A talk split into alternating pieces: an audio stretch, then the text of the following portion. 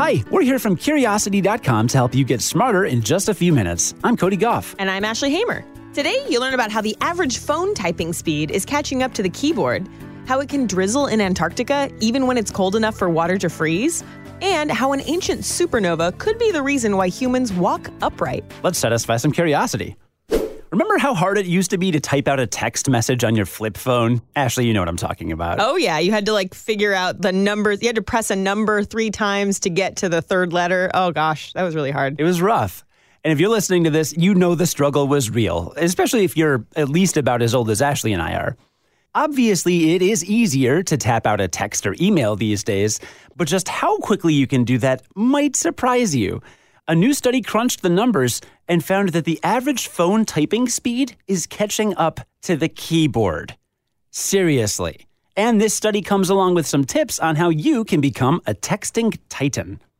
The study used an online typing test to analyze the typing speed of 37,000 people from 160 countries on both smartphones and computer keyboards. And it came to a shocking conclusion. These days, we're almost as fast at typing on our phones as we are on our laptops. Users typing with two thumbs achieved 38 words per minute on average. And that's only about 25% slower than the typing speeds in a similar large scale study of physical keyboards. Now, of course, some people can type way faster on a traditional keyboard. If you aced touch typing in school or you work as a secretary, you can probably knock out 100 words a minute on a computer. That's about how fast I type. The last time I took a typing test was in high school, and I was like almost to 80 words a minute, and I was very proud of myself. It's probably way faster today. It's, yeah, probably. But most people are nowhere near that fast, so smartphone speed is closing in on keyboard speed. The study also found that teenagers managed 10 more words a minute than people in their 40s. One texting hero even managed 85 words a minute on a phone. And all this brings us to some tips to improve your phone typing skills. Firstly, it turns out that two thumbs is significantly faster than one. Makes sense. You should also rely on autocorrect, even though you will run the risk of autocorrect fails. But don't use predictive text. You'll end up spending more time evaluating the options your phone suggests than you would have spent just typing out your intended message. So follow these tips and you'll be whipping up messages on your phone nearly as fast as you can on a keyboard. You can even track your progress with the typing test the researchers used for the study. There's a link to that in our full write up on this on curiosity.com, which we'll link to in today's show notes. And good luck. Yes, good luck with your search for a new job, and I have to go to the store and get some rest. I don't know, predictive text is just fine for me. Thanks for the update. And for the record, I have a great day and I will be there in a few minutes and I'll be there in a few minutes and I'll be there in a few minutes. That's the best. To talk to you about it when I get home. Oh, I love it when they just repeat themselves. Scientists have discovered that it can drizzle on Antarctica even when the temperature is low enough to freeze water. And that has implications for climate predictions. You might think of snow as frozen rain, but that's an oversimplification. Snow actually isn't 100% water. To get a snowflake, you need to start with an ice crystal. For that, water needs to freeze to something, like a mote of dust in the air. Rain doesn't freeze automatically when the temperature drops below freezing. It can still fall in tiny droplets, less than 1 500th of an inch across, or half a millimeter. In normal temperatures, this type of rain is called drizzle.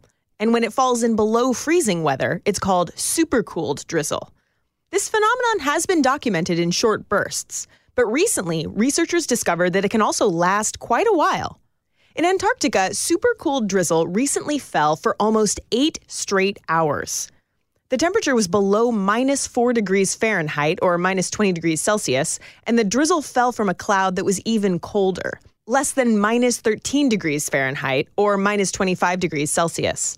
It was the first time this kind of precipitation had been documented for such an extended period, but researchers doubt it was the first time it's actually happened. See, based on the researchers' climate simulations, supercooled drizzle is most likely to happen when the air is ultra clean, with almost no dust or sea salt particles floating in it. This makes sense because, again, snowflakes need those particles to form.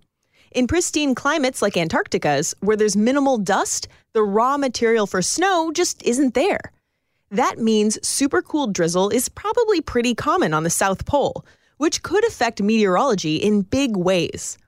Clouds are made of water, and when they drizzle, they shrink, which shortens the cloud's lifespan and changes how heat from the sun reaches the Earth.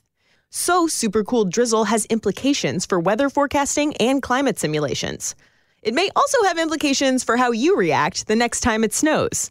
Feel free to ooh and ah, but remember, that's frozen rain plus a little dirt. Today's episode is sponsored by Skillshare. Skillshare is an online learning community for the creator in all of us. They have thousands of classes in everything from photography and creative writing to design, productivity, and more. Classes are on demand so you can learn at your own pace. So get inspired, join a class, and create something you'll love. Lately, I've had the inspiration to start writing, but I've had a hard time actually making it a habit. So I'm taking a class called The Writer's Toolkit Six Steps to a Successful Writing Habit. And it's taught by a guy who knows a thing or two about writing because he's an award winning and best selling author of seven books of fiction and three anthologies of philosophy. He's just one of a ton of teachers I've had on Skillshare who clearly have a handle on what they're doing. So join the millions of students already learning on Skillshare and get two months free when you sign up at Skillshare.com slash curiosity. That's two whole months of unlimited access to thousands of classes for free. Get started today by heading to Skillshare.com slash curiosity to sign up. That's Skillshare.com slash curiosity. A striking new study suggests that humans walk upright because of, wait for it, an ancient supernova. This is like one of those podcasts where they're like, Did you know that World War II started because a cat once ate a rabbit? Right. And like, and then it set off this chain reaction. So, yeah, a supernova supposedly set off a chain of cosmic events and eventually led to why we are the way we are. This is going to sound really out there, like I said, so let's go through this step by step. In a nutshell, here's the story. A supernova detonates nearby, let's say within a 150 to 300 light year radius of our solar system. That showers the Earth with energetic cosmic rays. This, in turn, showers Earth's atmosphere with highly energetic particles. That raises the frequency of lightning strikes. Okay, so what does lightning do? Well, it turns out that lightning is the biggest natural ignition source for wildfires. More lightning means more wildfires, which means more treeless savanna. If you're hunting on the savanna, you're going to have a major advantage if you can see your prey from far away by walking upright. And a world with lots of tree free open space would have selected for a random mutation that would let our ancestors run down prey. Walking upright would help you succeed on the savanna. This is like six degrees of Kevin Bacon, except it's six degrees of upright humans. Right. Not as fun. So, how can scientists come to this conclusion?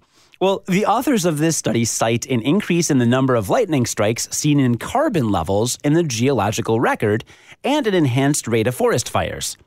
Okay, so obviously it's kind of cool to think about the idea that a supernova could have affected our evolution. And we do think that cosmic rays trigger lightning, but that idea is actually still debated.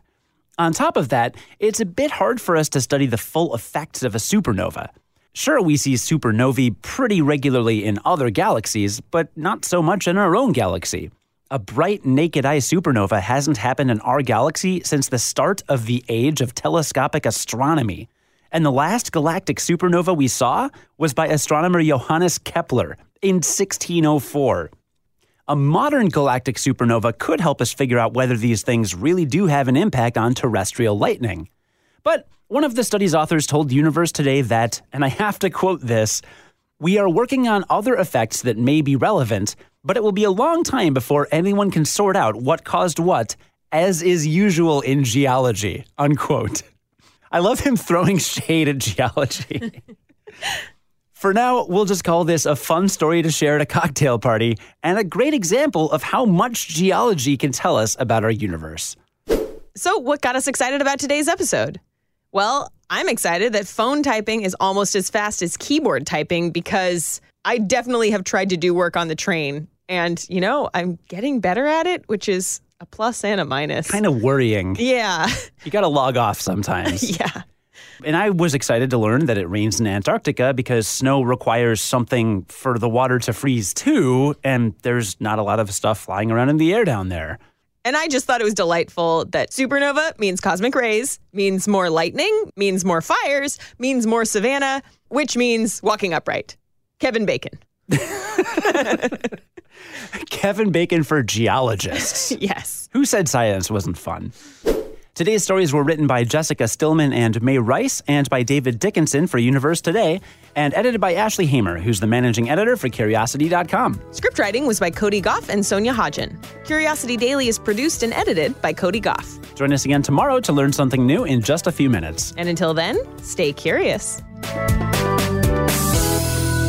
On the Westwood One Podcast Network.